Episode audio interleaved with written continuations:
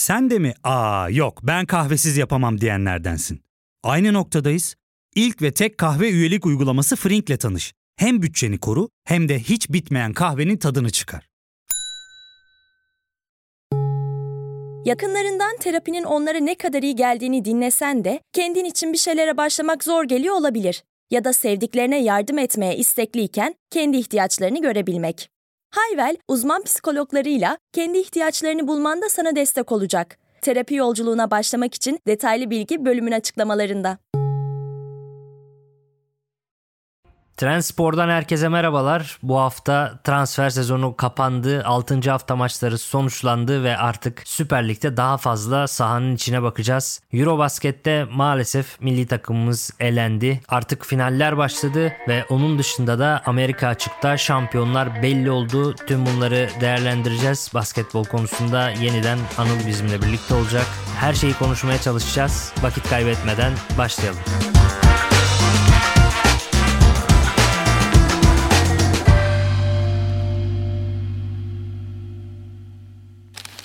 Trabzonspor son şampiyon. Bu sezona biraz sancılı bir giriş yaptı. Zor bir dönemden geçiyorlar ve yeni bir mağlubiyetle tanıştılar. Adana Demir Spor'a karşı 3-2 mağlup oldular son dakika golüyle. Açıkçası daha yedikleri ilk golden bir konsantrasyon problemi veya bir hırs problemi yaşadıkları çok açıktı. İki kişi kurdukları barajın ortası boştu ve oradan gelen bir şutla yenik duruma düşmüşlerdi. Bu mağlubiyetle birlikte 6. haftada 2. mağlubiyetlerini aldılar. Bir de Galatasaray'a karşı beraberlikleri var ve 6 haftada 10 puanla 8. sırada kalmış oldular.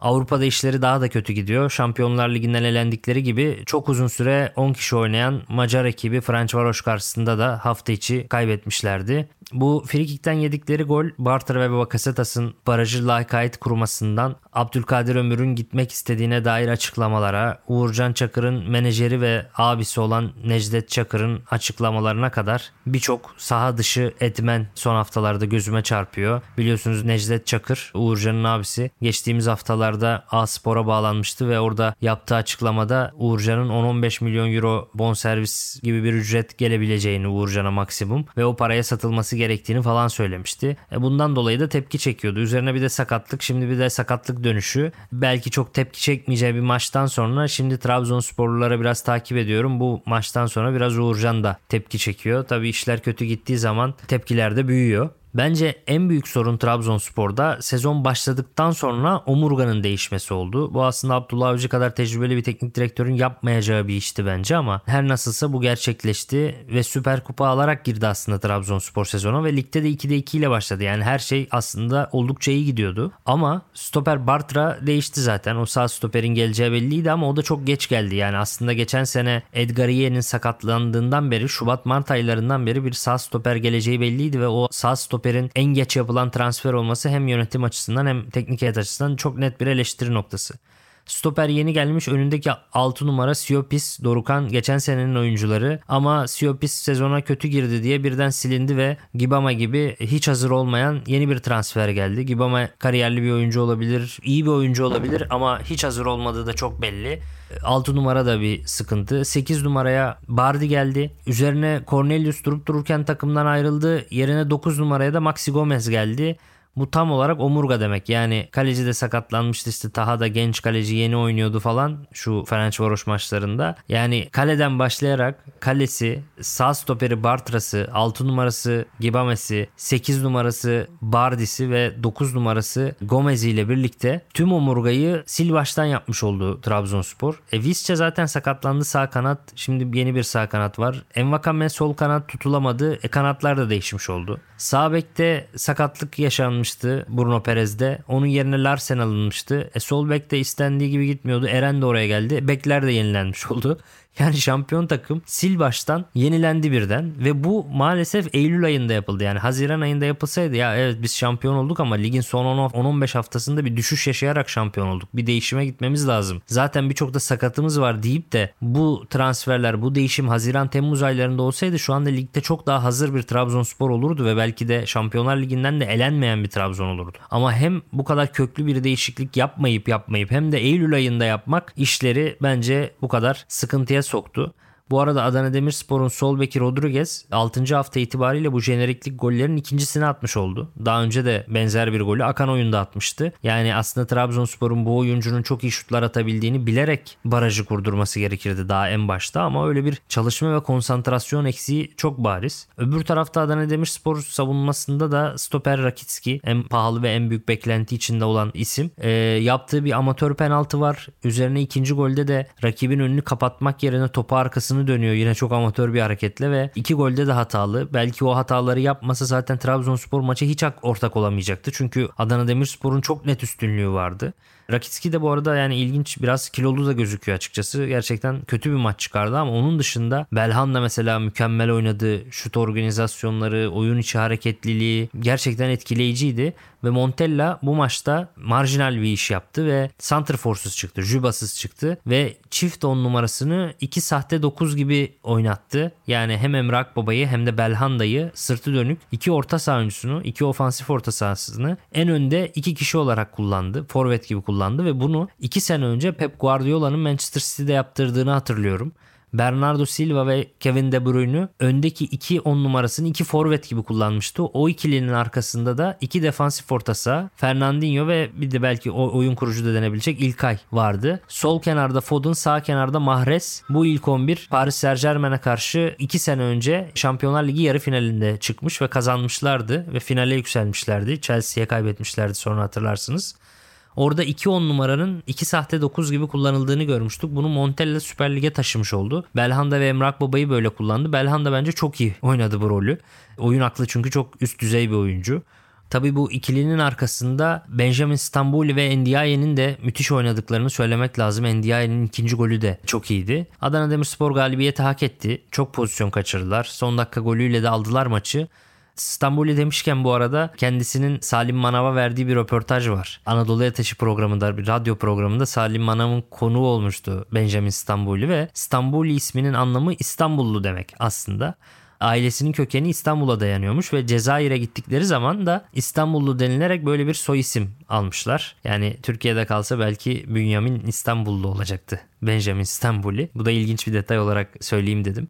Bu arada ben hiç hakem konuşmam. Öyle bir prensibim var ama bu maçın hakemi benim bu prensibimi bozmama neden olacak. Maçın 79. dakikasında çok garip bir hakem kararı verildi. Belhanda korneri kullandı ve takım arkadaşı topa dokundu. Belhanda topu alıp yay üzerinden bir şut atıp gol de buldu ama şuttan önce hakem bir karar verdi. Bazıları offside kararı diyor. Bazıları da Belhanda paslaştığında takım arkadaşı topa değmediği için Belhanda korneri kullanıp sonra ilk defa topa değen yine kendisi olduğu için bir endirek serbest duruş kararı verdi diyor. Her iki durumda da hem ofsaytta hem aynı o gerçekleşen durumda endirek serbest vuruş verileceği için şu anda hakemin tam olarak neden oyunu durdurduğunu ve neden Adana Demirspor'un golünü iptal ettiğini de kimse bilmiyor. Ama bence, benim tahminim, hakem orada ofsayt kararı verdi. Offside kararı vermesini de bir ezberle hareket etmesine bağlıyorum açıkçası. Kornerler pasla kullanıldığında genelde korneri kullanan oyuncu offside'e düşer ya. Bunu da hakemler böyle kodluyorlar kafalarında. Ezberliyorlar böyle bir olayı ve offside'la aslında hiç alakası olmamasına rağmen bu oyun durduruldu. Ben genel olarak tüm mesleklerde ve hakemlerde aynı şekilde ezbere hareket etmeyi çok görüyorum Türkiye'de ve bunu da biraz eğitim sistemine bağlıyorum açıkçası. Çünkü bizde bu testle sınav çözme bağımlılığı öyle bir hale getirildi ki herkes öğrenmiyor ve ezberliyor. İşini de ezberliyor insanlar ve sanki bizi bir robotlaştırıyor bu durum. Geçtiğimiz günlerde Şenez Erzik'in bir kitabı vardı, onu okuyordum ve Şenez Erzik kendi eğitim hayatından bir örnek veriyor. 60'lar falan olması lazım, 1960'lı yıllar ve Robert Kolej'de okumuş herhalde, ya kolejdeki bir sınavdan bahsediyordu ya da Robert Kolej'e girmek için girdiği bir sınavdan bahsediyordu. Orada kompozisyon sınavından bahsediyordu, bir yorum sınavından bahsediyordu. Şu anda öyle bir sınav sistemimiz yok mesela, bir dersi geçmek için bir metin yazmamız gerekmiyor. Bir şeyler hakkında yorum yapmadığımızda, bir metin yazmadığımızda düşünemiyoruz. Düşünmeyi engelleyen ve sürekli ezberleten bir sistem var ve bu hakem de ezberlemiş onu. Korner kullanıldığında ofsayta düşer diye bir ezber geliştirmiş. Bu durum bizi düşünemeyen robotlar haline getiriyor. Yani akıllı robot değil, akılsız robotlar gibiyiz. mesleklerimizi böyle icra ediyoruz nedense. Yani bu sadece hakemler değil, birçok işte böyle olduğunu düşünüyorum. Düşünmekten, akıl koymaktan, yorum yapmaktan uzak, sadece ezber. Yani daha önceki kornerler hep ofsayt diye, bu da ofsayt gibi düşünen bir zihin yapısı oluyor herkesin. Bu tabii benim iyi niyetli düşüncem. Çoğu insan kötü niyetli olarak da yorumluyor bu kararı. Çünkü gerçekten çok saçma bir karardı. Değinmeden edemedim. Bir hakem yorumu değil de genel böyle bir toplumsal bir yorum yapmak istedim. Bu arada Şenez Ersin kitabı da güzel. Spor severlere onu da önereyim. Kendisi uzun yıllar UEFA'da en üst seviyelerde görev yapmış bir kişi ve bir otobiyografi bu. Neler yaşadığını anlatıyor kitabında. Onu da lafı gelmişken söyleyeyim ve Beşiktaş Başakşehir maçına geçelim. Şimdi Beşiktaş 1-0 mağlup oldu. Kalesine gördüğü tek isabetli şutta gol yedi. Gol öncesinde Necip Uysal'ın bir hatalı pası var ve o top bir Başakşehir hücumuna dönüşüyor ve Traore de klas bir son vuruşla topu ağlara gönderiyor. Ama Necip'in o pas hatası aslında ilk yarıda da oluyor ve hemen hemen aynısı 25. dakikada oluyor. Yine Necip sol beke doğru, Masuako'ya doğru attığı pasta yanlışlıkla topu Traore'ye atıyor ve Traore çok daha net bir pozisyonu bu sefer gole çeviremiyor. Zaten Başakşehir'in 2 tane net pozisyonu var. İkisi de Traore ile, ikisi de Necip'in hatalı pası sonrasında gelen pozisyonlar. 70. dakikada Traore bu kez daha iyi bir vuruş yapıyor ve topu ağlara gönderiyor. Öte yandan Enkudu'yla Beşiktaş'ın 3 tane pozisyonu var ama böyle üçü de çok anlık 1-2 saniyede gelişmiş pozisyonlar ve nabız yükseldiği için bu tip baskı hücum ve hızlı hücum oyunlarında bu tip gollerin kaçması, eğer çok iyi bitiricileriniz yoksa, kaçma ihtimali de artıyor bence. Enkudu bir tane baskıdan, ön alan baskısından kazandığı topla kaçırdı. Bir tane kenar ortası Muleka'nın ortasına arka direkte vuruş yapamadı, engellendi şutu. Bir de Vagost'un yarattığı bir karambolde üstten avuta çok kötü bir vuruş yaptı. Onun dışında duran toplarla rakibini zorlayan bir Beşiktaş vardı. Bir tane Cenk'in rovaşatası var. Bir tane Jetson'un şutu var ama bunlarda da önünde savunma oyuncuları vardı. Yani çok net pozisyonlar diyemem. Enkudu'nun 3 pozisyonu net derim ama onun dışındakiler de çok net diyemem. Zaten Beşiktaş'ın 21 tane şutu var. Sadece 2 tanesi isabetli. Bu biraz bitiricilikle ilgili sorun. Başakşehir'de 7 şuttan 1 isabet ve 1 gol bulmuş. Beşiktaş'ta bu sezon aslında bu çok ciddi bir problem. Beşiktaş kalesine bu hafta itibariyle, yani 6. hafta sonu itibariyle toplam 13 isabetli şut çekilmiş. 8'i gol olmuş. Bu inanılmaz bir oran. Uzun vadede böyle olmayacaktır tabii de. Hani sezona çok sancılı bir kaleci performansıyla giriş aslında bu. Hemen hepsine baktım tek tek, size de söyleyeyim. Başakşehir maçında Emre Bilgin vardı kalede. Genç kaleci. Bu da bir soru işareti bu arada. Ersin Destanoğlu niye yedeğe çekildi ve niye Emre Bilgin oynuyor şeklinde eleştiriler de var. Başakşehir'in 1 isabetli şutu var ve 1 gol oldu. Bir önceki hafta Ankaragücü galibiyetinde de kalede Emre Bilgin vardı. Ankaragücü'nün 2 isabetli şutu, Gürcü oyuncunun attığı 2 isabetli şut, ikisi de gol olmuştu. Sivas Spor maçında Ersin Destanoğlu vardı kalede. 3 isabetli şutta 1 gol buldu Sivas Spor. Karagümrük maçında yine Ersin Destanoğlu vardı. Yine 3 isabetli şutta 1 gol. Alanyaspor maçında yine Ersin Destanoğlu vardı. Alanyaspor 3 isabetli şut attı. 3 gol oldu. Hatta bir tanesi kendi kalesine. Yani bir kurtarış yapmıştı Ersin orada. Kayserispor maçında da 1 isabetli şut atabilmişti sadece Kayserispor ve onu da yememişti Ersin. Yani toplamda 13 şut, 8 gol. Bu gerçekten pek kolay kolay görülemeyecek bir durum. Kalecilerle ilgili Beşiktaş adına bir şanssızlık mı diyelim, yoksa kötü bir performans mı? Onu önümüzdeki haftalarda daha net yorumlayabiliriz.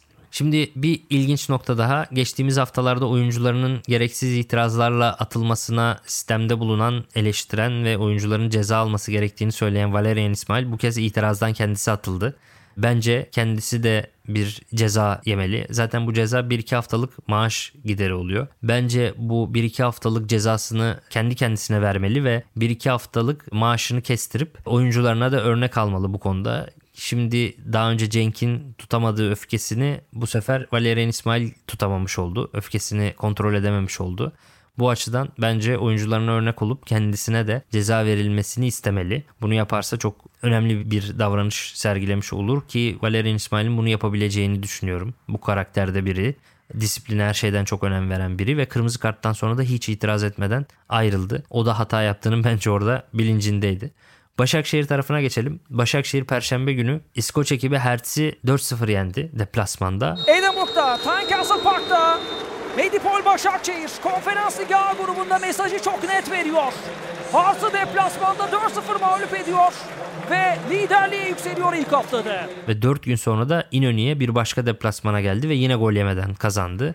Evet, biraz performansları düşmüştü. Biraz yorgun gözüküyorlardı ama gerçekten çok iyi gidiyorlar. Geçtiğimiz haftaki bölümde de onlara değinmiştim. Ve aslında onlar da Volkan Babacan gibi refleksleri oldukça düşmüş veteran bir kaleciyle çıkıyorlar. Ama az önce bahsettiğim gibi Beşiktaş da isabetli şut atamadı. Yani 21 şutun 19'unu Karavana'ya gönderdi. O yüzden Volkan Babacan'ın da düşük reflekslerinden çok faydalanamadılar açıkçası. Biraz kendi bitiriciliklerinde problem vardı. Öte yandan Vagost'u şimdiye kadar en iyi durduran stoper bence Yusuf Endiaşimiye oldu. Bence maçın adamıydı aynı zamanda. Duarte de ona eşlik etti ama Duarte'yi de hesaba katalım. Duarte ile de bol bol eşleştiler çünkü Vagost. İki stoper oldukça iyi savundu ve iki stoper de aslında Vagost'a göre oldukça da kısaydı. Endiaşimi'nin istatistikleri de çarpıcı. 5 hava topu kazanmış, 10 pozisyon uzaklaştırmış, 1 top kapmış, 2 pas kesmiş, 1 de şut bloklamış ve bölgesine, kendi ceza sahasına son derece hakim bir görüntü sergiledi. Maç sonu Vagost'un çok daha kısa stoperler tarafından etkisizleştirilmesini de Mehmet Ayan Emre Belezoğlu'na sordu basın toplantısında ve Emre Belezoğlu da bu konuda yorumunu yaptı. 2 tane stoperimiz var, mutlaka bir şekilde birinin eşleşmesi gerekiyor. Maç içinde baktığınızda bizim adımıza en iyi oyunu oynayan 2 oyuncu bence yine Leo ve Yusuf'tu.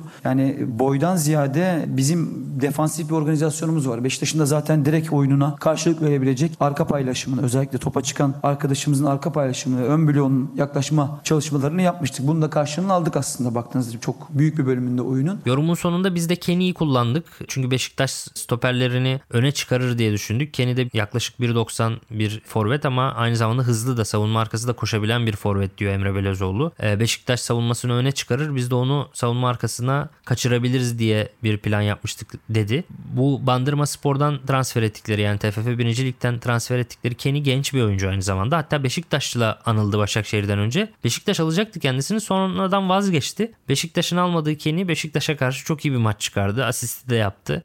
Belki maçın adamı Endiaşmi'den sonra ikinci sıraya da Kenny de yazılabilir bence. Belki öne de yazılabilir. Gerçekten bayağı iyiydi. Biraz top kontrolleri sıkıntılıydı. Tekniği biraz sıkıntılıydı ama hem full eli hem sırtı dönük oyunu oynayabilmesi ciddi bir avantaj. Hani hem sırtı dönüğü hem sürati bu kadar iyi olan santrfor kolay kolay bulamazsınız. O yüzden potansiyel tavanı yüksek olabilir. Bu top kontrol ve teknik işleri biraz geliştirebilirse birden ciddi sıçrama yapabilir. O yüzden potansiyel tavanı bana yüksek geldi. Öte yandan Emre Belezoğlu'nun beIN Spor yayıncı kuruluşa yaptığı bir açıklama da ilginçti. Beşiktaş'tan daha iyi takımlarla da maç yapmıştık zaten bu sezon dedi. Bu Beşiktaş'a karşı hani algılanabilir. Beşiktaşlıların rahatsız olabileceği şekilde algılanabilir. Şimdi Başakşehir'in bu haftaya kadar oynadığı rakiplere de bakarsanız bir Konyaspor var. Beşiktaş ölçüsünde denebilecek. Bir de Belçika ekibi Antwerp var. Yani bu iki takım Beşiktaş'ın önünde miydi? Çok emin değilim ama Emre Belezoğlu çok net bir şekilde önüne koymuş bu takımları. İsim de vermedi tabii ama Konyaspor ve Antwerp denebilir. Yani diğer takımları çok söyleyebileceğini zannetmiyorum. O yüzden çarpıcı bir açıklama. Hani Beşiktaş'la ilgili bir eleştiri noktası da almış olabiliriz Emre Belezoğlu'ndan. Sanki Beşiktaş o kadar beğenmiyormuş gibi bir açıklama yaptı. Kasımpaşa Galatasaray maçına geçiyoruz. Galatasaray 3-2 kazandı. Direkten dönen şutları var. Çok kalabalık hücum eden bir Galatasaray var. Rakip ceza sahasında topla buluşma rekoru kırdılar. İlk yarı itibariyle bu sezonun en çok rakip ceza sahasında topla buluşan takımı olmuşlardı. Kasımpaşa'da zaten çok güçlü ekiplerden bir tanesi değil ligde ve Galatasaray'da gerçekten çok kalabalık hücum ediyor. Sergio Oliveira, Mertens, Yunus, Kerem, Gomis, ileri beşli zaten çok hücumcu. Bekler de sürekli bindiriyor. Tempolu bekler. Hem Sacha Boey hem Patrick Van Aanholt çok bindiren bekler ama bu bekler biraz çok bindiriyor ama az bitiriyor. Az bitirici işleri yapabiliyor. Yani isabetleri düşük oluyor. Böyle olunca da geri dönüşler de sıkıntılı oluyor. Biraz hem Sergio Oliveira'nın hem Mertens'in geri dönüşleri biraz problemli oluyor ve Torreira'ya çok yük bindiriyor. Maçın daha ilk dakikalarından itibaren iki stoper ve Torreira ile 3 kişi savunma yaptığını ve rakibin daha kalabalık gelebildiğini gördük Kasımpaşa'nın. Ama Kasımpaşa hücumda çok organize olamadı ve Galatasaray'ın bu savunma problemlerini çok değerlendiremediler açıkçası. Melih Şabanoğlu T24'de bu konuda güzel bir yazı yazmış ve görsellerle bu olayı iyi anlatmış, onu da tavsiye edeyim.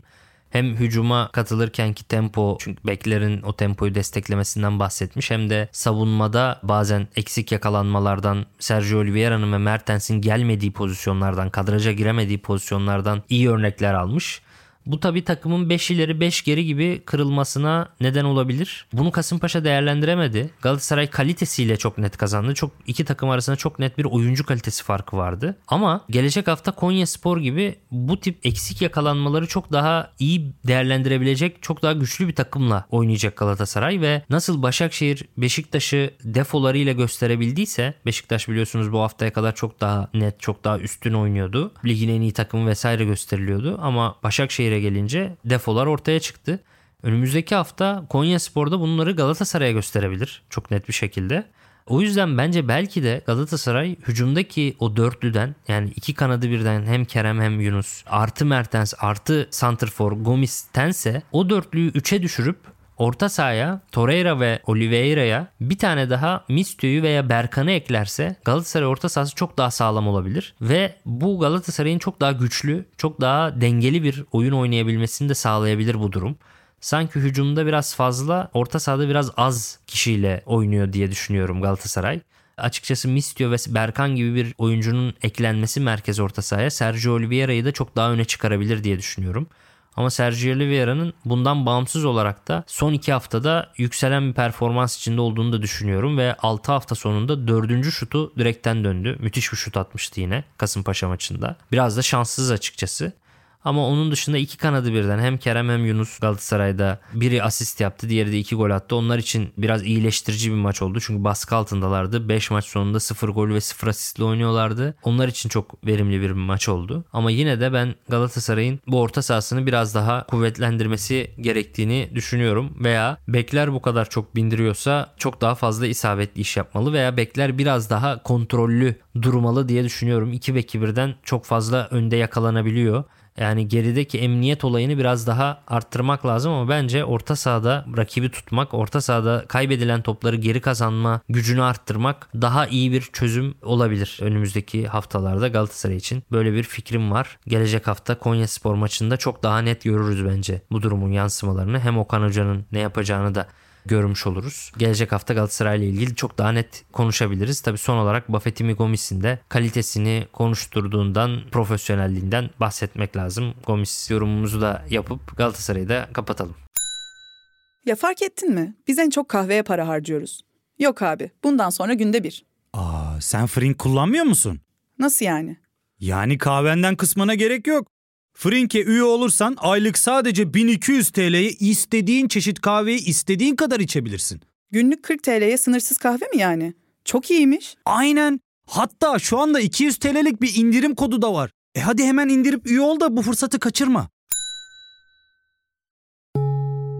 Terapiye başlamak, içinden çıkamadığın döngüleri kırmak, bazı yanlış bulduğun kararlarını değiştirmek ve kendinle beraber daha huzurlu bir yaşam inşa etmek için atabileceğin en değerli adımlardan biri. Heyvel ile yoğun yaşam tempona uyum sağlayarak online terapi seanslarını takvimine göre ayarlayabilirsin. 1000'i aşkın uzmandan sana en uygun terapisti seçebilir, PODB10 koduyla indirimden yararlanabilirsin. Detaylı bilgi açıklamalardaki bağlantıda.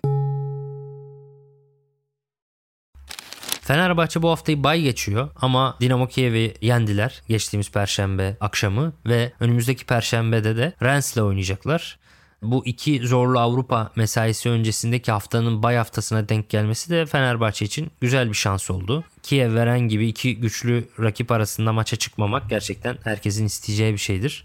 Kiev karşısında Fenerbahçe baskıyla kazandı. Fizik güçle rakibini deviren bir Fenerbahçe vardı ve taç ve korner gibi duran top çalışmalarının ödülünü aldılar. Bu işlere çok iyi çalıştıkları belliydi. Taçta bilhassa iki stoperiyle birlikte organizasyon ürettiler ve bir taç sonucu da golü buldular. Bu çalışkanlığın ödülünü alabilmek açısından çok güzel bir şey tabii ki. Ama öte yandan Arao ve Crespo merkeziyle oynadığınızda üretkenlikle ilgili bir takım problemler yaşanabileceğini gösteren de bir maç oldu. Biraz Jorge Jesus'un önümüzdeki haftalarda bu konuya kafa yorması gerektiğini gösteren bir maç oldu bence. Bunlara tabii önümüzdeki haftalarda değiniriz. Fenerbahçe maçlarını oynadıktan sonra daha net konuşuruz. Son maçın üzerinden çok geçtiği için çok maç detayına girmek istemiyorum ama Fenerbahçe'de daha sıcak bir gündem var. O da yeni transfer Bruma'nın, en pahalıya alınmış 3. oyuncu olan Bruma'nın kadro dışında olması gündemi var. Tabii bu en pahalıya alınan 3. oyuncu olma durumunu zorunlu satın alma opsiyonuna bağlıyorum. 4 milyon euroluk bir zorunlu satın alma opsiyonundan bahsediyor herkes ama yönetim bunu açıklayamıyor. Yok da diyemiyor, var da diyemiyor. Var derse çünkü büyük tepki gelecek. Bir muallak var ama genel olarak bütün gazeteciler bunun zorunlu satın alma opsiyonu olduğunu söylüyor. Bütün demeyeyim de kayda değer birçok ciddi gazeteci bunu böyle söylüyor. Şimdi orada şöyle bir konu var. Yönetim biraz topu hocaya atıyor. Tabii bunu böyle açık açık söylemiyorlar ama Jorge Jesus'un istediği söyleniyor Bruma'yı. Ama böyle olsa bile bu biraz ucuz bir kaçış olur. Çünkü Bruma transferini yapıp 2 ay sonra kadro dışı bırakmanız için sadece hocanın istemiş olması yeterli bir mazeret olmaz. Bir de şöyle gerçekleşiyor olay bence. Siz Bruma'yı Jorge Jesus'a öneriyor musunuz? Yani Bruma'yı alabiliriz sizce alalım mı şeklinde bir soru mu soruyorsunuz? Yoksa hoca illa bana Bruma'yı alın diye kendisi mi teklif getiriyor? Bence belirleyici olan konu bu. Çünkü ben açıkçası ikinci olduğunu pek zannetmiyorum. Yani Jorge Jesus'un gelip de ben illa Bruma'yı istiyorum deyip de transfer listesinin 1. sırasına Bruma'yı yazdığını zannetmiyorum. Aksine o Brezilya'daki Flamengo'daki eski sol kanat oyuncusunu istiyordu biliyorsunuz. Sonra sakatlandı o isimde ve Bruma geldi. Ben bunun açıkçası yönetim tarafından önerildiğini düşünüyorum. Ya da daha doğrusu şöyle olabilir. Menajerler Bruma önerisiyle gelmiş olabilir. Ve yönetimde Jorge Jesus'a işte menajerler Bruma'yı öneriyor. Siz de tanırsınız Portekizli kanat oyuncusu alalım mı diye sormuş olabilir.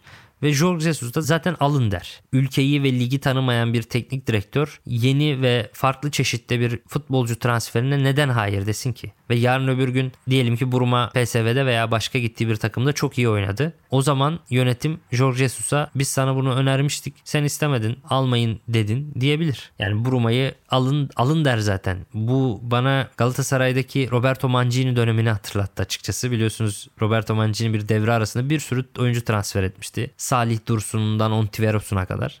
Salih Dursun normalde Roberto Mancini'nin isteyeceği bir futbolcu kalitesinde değil. Koskoca Roberto Mancini yani hem futbolculuğu çok kaliteliydi hem de teknik adamlığı çok üst düzeydi. Ama bu oyuncuyu alalım mı derseniz her teknik direktör ligi bilmeyen, ülkeyi bilmeyen her teknik direktör zaten alın der. Bana biraz böyle olmuş gibi geliyor ve bir Fenerbahçeli arkadaşımla konuştum ondan sonra. Diyor ki ya işte Sinan 2 sene önce kol kırıldılar. Ortada hoca yoktu. O zaman eleştiriyordun hocaya sormadan transfer mi yapılır diye. Şimdi de Bruma'yı hoca istiyor. Şimdi diyorsun ki hocanın istediği her oyuncu alınmaz diyorsun. Burada bir çelişki yok mu diye söylüyor. Bence yok. Bence her ikisi de doğru değil. Ne sadece kendi kafanıza göre hocaya hiç sormadan daha hoca getirmeden futbolcu getirmeniz mantıklı. Bence bu da çok saçma. Kolkır da çok saçma. Ne de sadece hoca istiyor diye bir oyuncuyu transfer etmek mantıklı. Çünkü o hocaların ömrü 6 ay biliyorsunuz. Ortalaması 6 ay. Uzun vadeli zaten çalışmıyorlar. Gelen hocalar bir önceki hocanın getirdiğini zaten istemiyor. O yüzden sizin sadece hocanın istediği oyuncuları transfer etmek gibi bir stratejiniz de olamaz.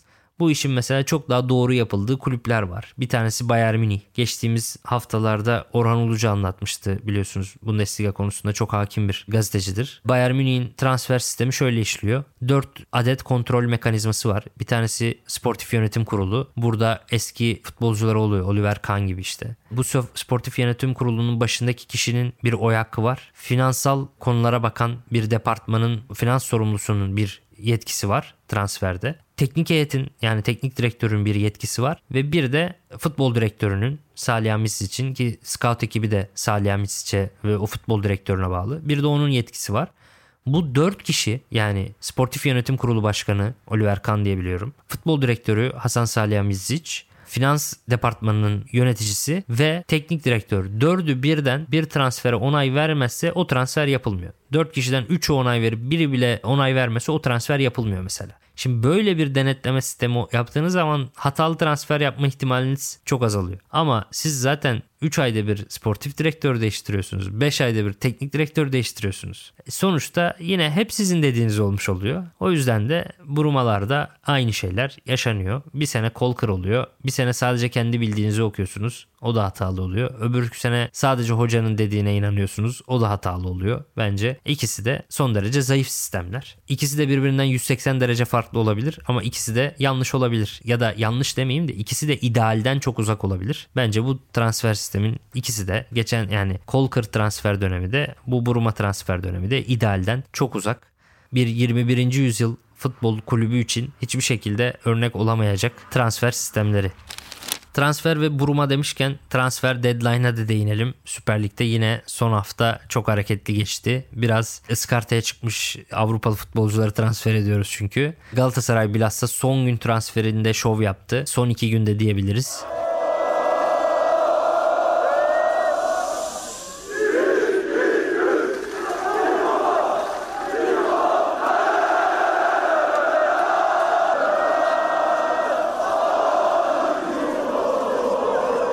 Yusuf Demir, Matias Ros, Juan Mata, Mauro Icardi ve Milot Rashica transferleri geldi. Tabi burada Yusuf Demir ve Matias Ros'u iskartaya çıkmış deyiminden ayırmak lazım. Bunlar çok genç ve gelecek vadeden isimler. Bilhassa Yusuf Demir. Öte yandan Fenerbahçe Michy Batshuayi'yi transfer etti son günlerde. Beşiktaş Redmond'u Southampton'dan kadrosuna kattı. Ve son günde Adana Demir Spor'dan Tayyip Sanuç'la Alanyaspor'dan Tayfur Bingöl'ü kadrosuna kattı. Bu iki oyuncu da Başakşehir maçında sonradan oyuna girdiler. Hatta Redmond'la birlikte 3'ü birden sonradan oyuna girdi. Trabzonspor'da son günlerde Yusuf Yazıcı ve Umut Bozok'u kadrosuna katmıştı. Umut da hemen gollerle başladı bu arada. Çok hızlı bir başlangıç yaptı ama çok Trabzonspor'a merhem olabilmiş değil. Transferi de bu şekilde noktaladıktan sonra şimdi basketbol tarafına geçelim. Basketbolda yine Anıl'la birlikte konuşacağız, değerlendireceğiz. Maalesef Anıl'ın söylediği çıktı ve milli takım son 16 turunda elendi. Yani Anıl'ın bu 2 hafta önceki, turnuva başlamadan önceki tahminiydi. Milli takımın gideceği yerle ilgili olarak. Yine de biraz böyle beklentinin üzerinde bir şey de geçirdik yani. Fransa maçı da geçirdik. Yani Larkin'in sakatlığından dolayı ciddi anlamda dezavantajlı bir maç başlangıcı yapmıştık. İlk yarıyı da bayağı kötü oynadık ama 3. çeyrekte çok iyi bir savunma yaptık ve sadece 6 sayı atmalarına izin verdik. Burak'ın çok öne çıktı. Üçlükleriyle farkı açtık hatta onun üçlükleriyle. Ama maçın son dakikasında Cedi'ye sportmenlik dışı faul yapıldı ve Cedi Osman'ın 2 serbest atışı değerlendirememesi üzerine bir de topu oyuna sokamamadık. Ve uzatmalarda da rakibimize mağlup olduk. Çok acı bir mağlubiyetti. Hem bu mağlubiyeti hem kaçan serbest atışlar sonrasında pek istenmeyen bir gündem oluştu. Cedi Osman'la Burak'ın açıklamaları, Cedi Osman'ın kız arkadaşının ona cevap vermesi vesaire yine biraz sahanın dışında kötü bir gündem oldu açıkçası. Biraz mağlubiyetin acısı da bunları tetiklemiş olabilir. Tüm bunları Anıl'la birlikte konuşalım. Selamlar abi, merhaba. Maalesef senin dediğin gerçekleşti. 2 hafta önce yaptığımız bölümde milli takımın gruptan çok büyük ihtimalle çıkacağını ama B grubundaki rakiplerin daha güçlü olduğunu ve herhalde son 16 turu bizim için son olabilir demiştin ve Fransa gibi güçlü bir rakip geldi aslında. Yine de elimizden kaçtılar aslında yani 12 saniye kala 2 sayı öndeydik ve Cedi Osman'ın kaçırdığı 2 serbest atış sonrasında da kaybettik. Önce bir değerlendirme alayım senden, sonra Cedi'nin kaçırdığı serbest atışlar üzerinden konuşuruz tekrar zaten. Abi şöyle, biz tabii grubu 2. sırada tamamladığımız zaman artık bence gelebilecek en iyi rakip gelmişti Fransa. Ki bu turnuvada da inanılmaz bir grafikleri yoktu. Bence mesela Finlandiya orada sonuncuydu ama bize daha ters gelebilecek bir takımdı özellikle takım yapısı itibariyle. Ya Fransa kesinlikle elenebilecek bir rakipti burada ki özellikle zaten 2. yarıdaki geri dönüşümüz de buna bir işaret oldu abi. Orada ilk yarıda bence özellikle maçın başına çok kötü performans maça başladı ki orada biraz Larkin'in de olmaması bence moralleri bozmuştu. Çok takım da kendinden çok bir şey beklemiyor gibi geldi bana maçın başında ama daha sonraki 2. çeyrek sonundaki 5 ve Ergin Ataban'ın 2. yarıdaki tercihleri, orada Ercan Osman'ın Alperen Şengün'e dönmesi, işte savunmadaki o üçgenler, Tom Örter'e sürekli forvete yönlendirip üçgen savunması yapmamız vesaire, oradaki işler çok başarılı sıkıştırmalarla birlikte. Dipten de sürekli mesela orada riske gelmiştik. Yani teknik anlamda 2. yarı özellikle 3. çeyrek çok başarılıydı bence. Ama orada maçın sonunu getiremediğiniz zaman ve böyle çok trajik bir şekilde kaybettiğimiz zaman, ki sadece normal sürenin sonunda değil uzatmanın sonunda da mağlup olduk. Orada son topu kullanamadık. Çok gerçekten trajik bir son oldu bizim adımıza. İlk yarıyı dediğin gibi çok aslında kötü bitirdik ve Fransa net üstünlüğünü koyuyor gibiydi. Fakat sanki onlar da bir rehavete kapılmış gibiydi ve 3. çeyrekte ciddi bir tekrar bir toparlanıp öne geçme ve açıkçası böyle çok beklenti içinde olmadığımız oyuncuların da yüksek performansı, belki daha az süre alan oyuncuların da yüksek performansıyla galibiyete kadar getirdik işi ve o son 2 serbest atış kaçtı. Yani ben açıkçası biraz baskı altında atamamaya biraz bağlıyorum. Herhalde o heyecanı karşılayamamakla ilgili olabilir ki 2019'da da çok benzer senaryo Amerika karşısında gerçekleşmiş. Neden olabilir sence, hani bu belki oyuncuların o baskıyı kaldıramamasıyla mı alakalıydı? Nedendi sence?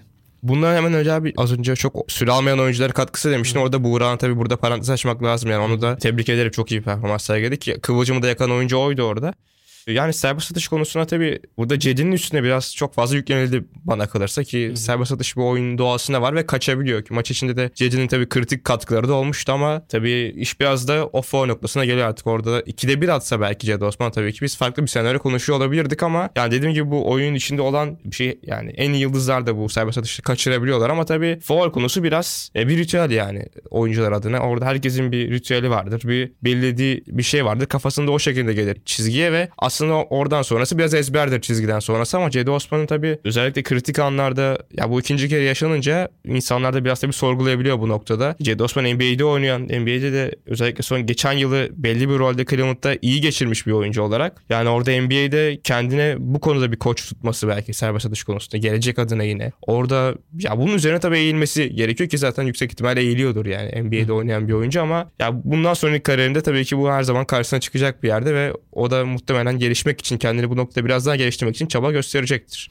Öyle tabii, onun için de çok zor. Ben de katılıyorum sana. Tek bir an üzerinden bütün bir turnuvayı, bütün bir maçı değerlendirmek de çok şey değil. Biraz da fazla acımasız olabiliyor. Evet, çok duygusalız her anlamda abi. Dediğim gibi acımasızlık da oluyor. Sadece iki serbest atışa bağlamak bütün bir şeyi, turnuvayı ve oyuncunun hani oyuncuyu bitirebilecek kadar ağır eleştiriler vesaire yapmak. Zaten bu tüm spor dallarında da böyle yani en yukarıya da bir şey başarıldığı zaman en yukarıya çıkarıyoruz. Sanki o sporun peygamberi gibi ilan ediyoruz. Bir şeyler kötü gittiğinde de en dibe sokabiliyoruz ve bu dediğin gibi bütün turnuvayı sadece iki serbest atışına biraz acımasız oluyor.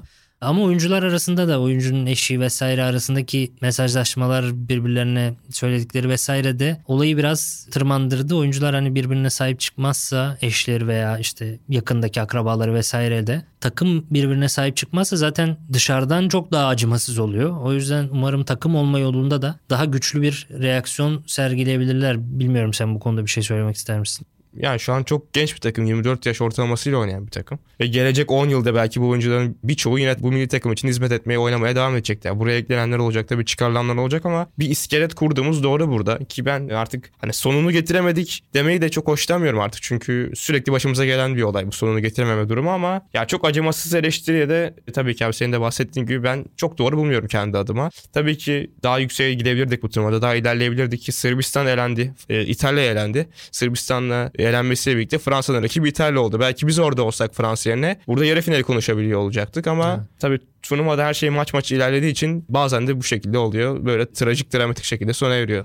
Peki o zaman şeye geçelim. Turnuvadaki diğer takımlara geçelim. Senin sürpriz yapabileceğini düşündüğün Finlandiya ve Almanya, onlar da tur atladılar. Başarılı gidiyorlar. Bu turnuvada tahminlerin bayağı iyi gidiyor. Yunanistan şampiyonluk adayıydı. Onlar da senin adayındı. Onlar da devam ediyor. Diğer takımlar ve diğer maçlarla ilgili yorumunu alayım. Finlandiya ile başlayalım abi öncelikle. Benim turnuva öncesinde hep sürpriz olarak adlandırdığım bir takımdı. Gruptan 2. sırada çıkmışlardı. Sonra son 16'da Hırvatistan'ı yendiler. Ki çok sürpriz olarak adlandırıldı bu ama ben ya Finlandiya'nın oyun yapısı, özellikle Hırvatistan'da hiçbir zaman bu turnuvalarda kadro kalitesini karşılamayan oyun oynaması sebebiyle Finlandiya'yı bir adım önde görüyordum ki öyle de oldu. Markkanen tabii inanılmaz bir performans sergiledi. Ya 43 sayıda gerçekten maça damga vurdu diyebiliriz. İspanya ile karşılaşacak Finlandiya ve İspanya'da aslında Litvanya'yı eleyerek geldiler buraya. Onlar da bir sürpriz yapmış oldu. Çünkü İspanya kadro kalitesi olarak alıştığımız İspanya'nın çok uzağında ki Finlandiya'da ne olursa olsun çok kaliteli bir kadrosu var ama orada İspanya geleneği bozmadı ve yine çeyrek finale kaldılar ki bu çok uzun bir süredir böyle. Yani bundan çok çok uzun bir turnuva önce İspanya çeyrek finali dışında kalmıştı. Orada İspanya ile Finlandiya eşleşecek. Diğer tarafta Almanya grubu 2. sırada tamamlamıştı ki bence müthiş oynuyorlar. Turnuvada en iyi oynayan takımlardan birisi ama onlar şimdi Yunanistan'la eşleştiler. Benim favorim Yunanistan'da. Burada yani gönlüm hangi takımdan yana ben de çok bilmiyorum ama... Kendi kadro kalitelerine göre müthiş oynuyorlar daha ziyade değil mi yani? Evet. Ama turnuvada bence genel olarak en iyi oynayan 3-5 takımdan biri basketbol anlayışı ve kalite olarak. Orada Yunanistan çok zorlanmayarak bir gruptan gelince Çekya gibi bir takım bile onları aslında duvara çarptırabileceğini gösterdi. Son çeyrekte Giannis Antetokounmpo inanılmaz bir performans sergiledi. Larenzakis devreye girdi. Belki orada yine bir sürprizden konuşuyor olabilirdik. Yani Yunanistan da turnuvanın dışında kalabilirdi. Ama Almanya sürekli zaten bir orada underrated olmanın da verdiği bir etki var ki ev sahibiler turnuvada. Yani çok çok keyifli bir çeyrek final maçı olacak orada bence. Slovenya-Polonya eşleşmesi var. Slovenya da tabii şampiyonluk adaylarından biri. Polonya Ponitka önderliğinde çeyrek finale kadar geldi ama ya burada muhtemelen Slovenya çok çok ağır basan bir takım ve hani yarı finalde onları görmemiz muhtemeldir diye düşünüyorum ben. Fransa-İtalya eşleşmesi ise tabii ya bizi çok üzen bir eşleşme oldu burada. İtalya'nın bize imza atıp Sırbistan'ı elemesi ki orada bence Pozzecco'nun inanılmaz bir maç planı vardı. Yani Jokic üzerindeki savunma, o alan savunması temelli ama Jokic geldiğinde sürekli ikili sıkışma ve yardımlarla ki koç Pozzecco da maç mesela atılmıştı. Yardımcı koç maçı tamamladı vesaire. Pozzecco'nun orada maç sonundaki sevinci, soyunma odasında yeni Santidekumpo'nun bile alakasız bir oyuncunun kucağına atlaması falan o ya çok güzel görüntülerdi bence. Ya benim orada gönlüm İtalya'dan yana diyebiliriz biraz daha ki Fransa'nın oyun yapısı itibariyle turnuvayı ne kadar ilerleyebileceği bence biraz soru işareti. Çünkü kadro kalitesi belli bir seviyede ama oyun olarak çok karşılığını verdiğini düşünmüyorum. Özellikle de kısaların orada efektif olmaması ya da olamaması belli noktalarda. Yani İtalya'da Nico Mannion çok fazla devreye girmeyen bir oyuncu ama işte Mannion, Payola gibi, Tonut gibi orada baskıcı, rakip kısaları orada biraz da devreden çıkarabilecek kısalar var. Onların performansı orada çok belirleyici olacaktır bence. O konuda aslında gönlüm biraz daha İtalya'ya yakın diyebiliyoruz o maçta. Peki son bir soru soracağım. İtalya'ya eşleşseydik belki yarı finali görecektik dedin. Hani bu kadar kıl payı kaçırdık. Belki önümüz çok açılabilirdi. Serbest atışlar yüzünden kaybettik bu maçı yorumu var herkesin ama serbest atışlar dışında bir hata yapmış olabilir miyiz yani? Koç Ergin Ataman özelinde de olabilir. Diğer oyuncular özelinde de olabilir. Çünkü oyun psikolojik olarak da bize gelmişti. Yani öndeydik. Belki iyi bir savunmayla yine son saniyede yemeyip yine kazanabilirdik. Oradaki oyuncu değişikliklerinde Ergin Ataman'ı hatalı buluyor musun? Veya diğer oyuncularda bir hata görüyor musun? Yani olsaydı dediğim bazı şeyler var burada maç üzerinde. Hani what if derler ya Amerikalılar sürekli. Bence biz de mesela maç sonunda Şemuz'u neden oyuna sokmadığımızı düşünüyorum savunma için. Orada Fournier'in çemberi atağında Gobert tip demişti, basket bulmuştu işte. Ya o topta belki Şemuz sağda olsa ya da işte Cedi'nin kenardan çıkardığı bir top vardı. Orada başka bir oyuncu topu çıkarsa veya farklı bir senaryo, farklı bir oyun olsa mesela Melih Mahmutoğlu'nu maç sonunda sağda görebilseydik hücum anlamında vesaire. Ya burada bu keşkeler, what if'ler çok söylenebilir. Ama bence mesela Alperen Şengül'ün maç sonunda sağda kalması gerekiyor. Koç ona hiç dönmedi. Orada Sertaç oyuna devam etti. Bence mesela Alperen Şengün orada sahaya atabilseydik farklı bir senaryo olabilirdi. Çünkü Rudiger üst üste 4 hücum ribaundu almıştı orada. O bölümdeki Sertaç çok iyi bir maç geçirdi özellikle şut anlamında ama çok yorulmuştu. Orada Sertaç caydırıcı olamadı reboundlar konusunda ki Rudy Gobert de 4 faulle maçı tamamladı. Belki Alperen olsa ki Alperen dışarıdan çok fazla atak ettiğini de görmüştük maç içinde. Orada farklı bir senaryo olur muydu olmaz mıydı tabii bilemiyorum ama Alperen'i ben orada kesinlikle görmek isterdim maç sonunda. Maalesef böyle acı bir eleniş olunca tekrar oraya döndük bitirmeden. Gelecek hafta şampiyonluk yolunu da konuşuruz yine. Umarım keyifli bir finaller izleriz. Çeyrek finaller, yarı finaller. Umarım keyifli bir şekilde devam eder Eurobasket. Gelecek hafta o zaman görüşmek üzere. Görüşmek üzere. Evet, Anıl'ın ağzına sağlık. Son olarak da Amerika Açık'a gidelim. Onu da 2 haftadır konuşuyoruz ve Amerika Açık tamamlandı. Şampiyonlar belli oldu. Kadınlarda dünya 1 numarası olan Polonyalı raket Iga Świątek finalde dünya 5 numarası Tunuslu raket Ons Jabur'u 2-0 yenerek şampiyon oldu. Jabeur bu sene Wimbledon'da da finale çıkmıştı ve kaybetmişti. Yine kaybetti. Şanssız bir dönem onun için. Erkeklerde de finalde İspanyol raket Carlos Alcaraz, Norveçli rakibi Kasper Ruud'u 3-1 ile geçti.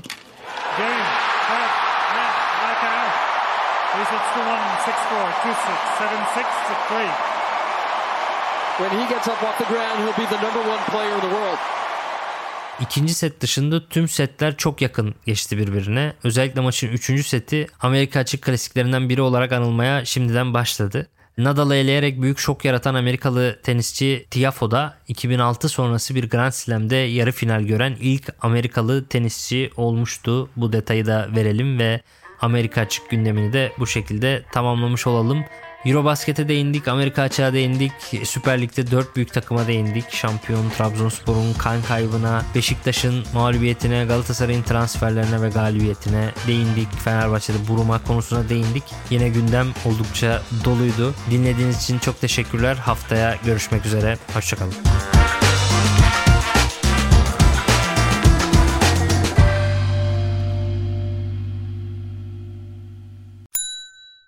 İlk ve tek kahve üyelik uygulaması Frink, 46 ildeki 500'den fazla noktada seni bekliyor. Açıklamadaki kodu girerek sana özel 200 TL'lik indirimden faydalanmayı unutma. Hadi sen de Frink üyeliğini başlat, kahven hiç bitmesin. Hem bugününe hem yarınına katacaklarıyla terapi yolculuğuna ve daha iyi hissetmeye bugün Heyvel ile başla. Açıklamadaki linkten Heyvel'i indir, ücretsiz tanışma görüşmelerinin ardından bütçene uygun seans paketini seç ve terapi yolculuğuna başla.